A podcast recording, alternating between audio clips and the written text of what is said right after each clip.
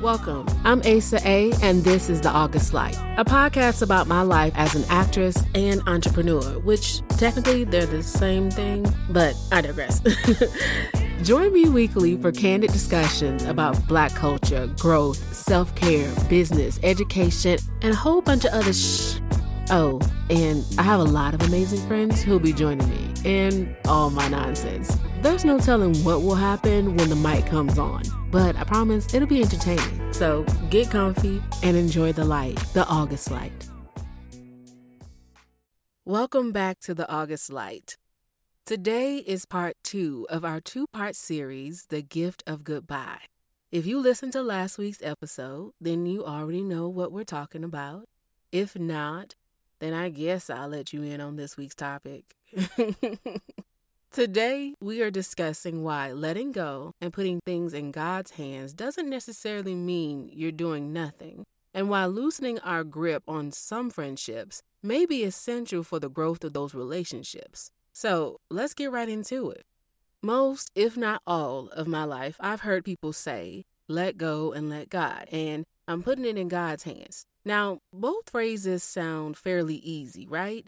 But if you've ever tried to put something in God's hands or let go of a situation and let the universe handle it, well, then you know it's never that simple.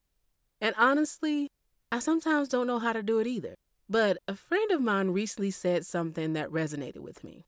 They said that putting it in God's hands doesn't necessarily mean you do nothing. Y'all are probably wondering, how is it possible to let go of something while still working on the very thing you let go of? It reminds me of this meme that I saw with DJ Khaled that says something like, You put it in God's hands, but you're standing at the door, keeping a watchful eye, talking about, Hey, God, it's me again, just checking to see how that thing is going, you know? Now, I truly believe we've all done it at some point. We are trying to let go of a situation, but we can't help but ask for an update every once in a while. It's like those tasks we assign to those coworkers or that one friend that you know isn't reliable, but you gave them the task just to be nice, even though you know they probably won't come through. Newsflash, y'all. God is nothing like your flaky ass friend or your lazy ass coworker. But I get it. Releasing something we care deeply about and trusting that it will still happen for us is extremely difficult, especially if you know how God's timing works, because His timing is not our timing, and that thing you've been praying for could take a day or 10 years. Personally, I've witnessed both ends of the spectrum. When I started my last job, I knew I'd only be there as long as I was supposed to be there or as long as God wanted me there. Now, in my mind, that meant two to three years. But in God's time, that meant six years. I say all this because when I look back on all the things I allowed to unfold according to God's plan instead of my own, I realized I wasn't just standing still waiting on it to happen. The reality is, I was doing something. In the case of my old job, I was building my acting resume and acquiring the training and skills I need to be ready for the opportunities that are now available to me. Eight to seven years ago, wouldn't have been able to learn a four page audition side in five hours and put it on tape in one take like I did today. Not only that, the audition wouldn't have been full of nuanced emotions ranging from joy to sadness to hurt to pure comedy. See, the reality is, my dream of acting has been in God's hands for a long time. But I didn't just put it there and forget it. When we put things in God's hands or the universe's hands, we aren't just sitting there waiting for it to happen like, I'm here, go ahead and do it. No, we continue to live our lives. We continue to work on things that bring us closer to our goals. We're meeting new people and building relationships that will ultimately help our vision come to life. We put things in God's hands so that we can release the worry. But remember, there is other work you still need to do in order to get what you want out of life. As we work to live a life full of purpose and passion, by the way, the Latin word patior is the root word for passion, which means to suffer. So when you're pursuing your passion, it's inevitable that you'll suffer. But let's get back on topic. As I mentioned earlier, sometimes when we take our hands off a situation, we go from filling our time with worry to filling it with people. We may be building new relationships, nurturing current ones, or letting long time relationships breathe. I'm living proof that some friendships don't require constant nurturing or quality time together or the constant checking in and talking every other day or once a week or, you know, a few times a month. I mean, in the last few years, I've reconnected with some old actor friends and it was like no time had passed at all. This made me realize that some relationships have what I'll call a breathing or a loosening phase. In this phase, you may not talk to or spend time with some friends for years on end. Seriously, I have longtime friends that I only hear from on my birthday or on their birthday. But if they were to reach out or I were to reach out at any given time, we'd sit and talk on the phone for hours on end without feeling like strangers. I mean, they say absence makes the heart grow fonder, right?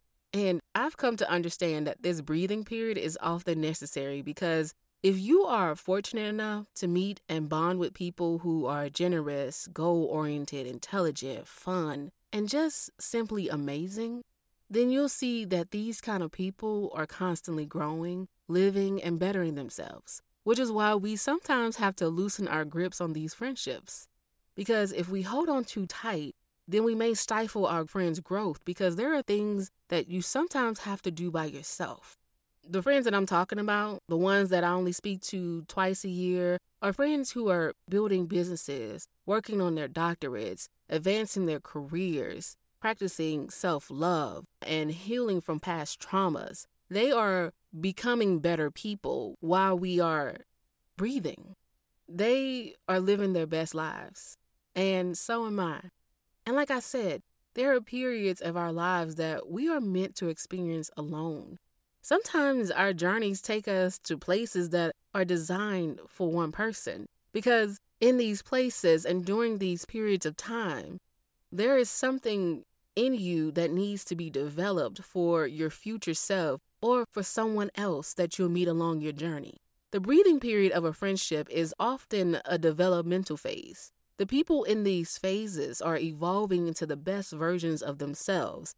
And honestly, I can't wait until me and some of my friends reconnect on the other side of this phase because I know when we gather, we will be better people, more evolved, more interesting, and we'll gather at one of our multi million dollar homes to have cocktails and tell each other all about the journey we've had up until that point.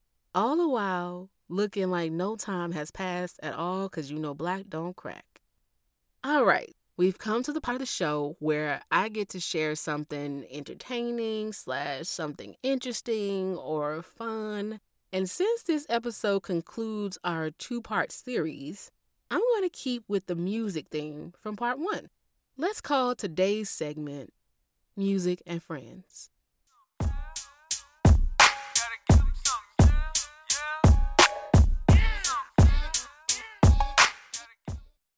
Since today's episode covered friendships, I decided to share a playlist that I created for a friend and a playlist a friend created for me. A few years ago, one of my friends was taking song requests in honor of her birthday, which is actually a few weeks away. So, happy early birthday, you know who you are. And instead of sending a song or two, I created an entire playlist for her, which is now called For a Friend. Interestingly enough, Another friend did the same for my birthday this year and called it Love My Asa. She know who she is for that one. and you know, I was pretty surprised by the songs on the Love My Asa playlist because not many people know the kind of music that I really like. And it feels good when you can connect with someone through music. I've been fortunate to do this on many occasions. So, cheers to all of my friendships that came to be because of our shared love of music. Now, the For a Friend playlist is 10 songs long, so I'll list all the songs. But I'm only going to give the first 10 songs from the Love My Asa playlist because she went ham on that playlist. but of course, the links to the full list with the songs and artist names will be in the show notes. All right, so here we go. For a Friend playlist. Number one, Roll with the Ocean. Two, Bourbon. Three, Blind Man. Four, 10. 5. Body smile. 6. Hallucination. 7. With me. 8. I get lonely. 9. Deep end. 10. Top down. Here we go with the Love My Asa playlist. Number 1. My love is like whoa. 2. Fantasy. 3. Breakdown. 4. Honey. Five, I wanna be down. Six, Angel in disguise. Seven, The boy is mine. Eight, almost doesn't count. Nine, Bring it all to me. Ten, Heartbreak Hotel. All right, y'all. Until next time, be a light, an August light.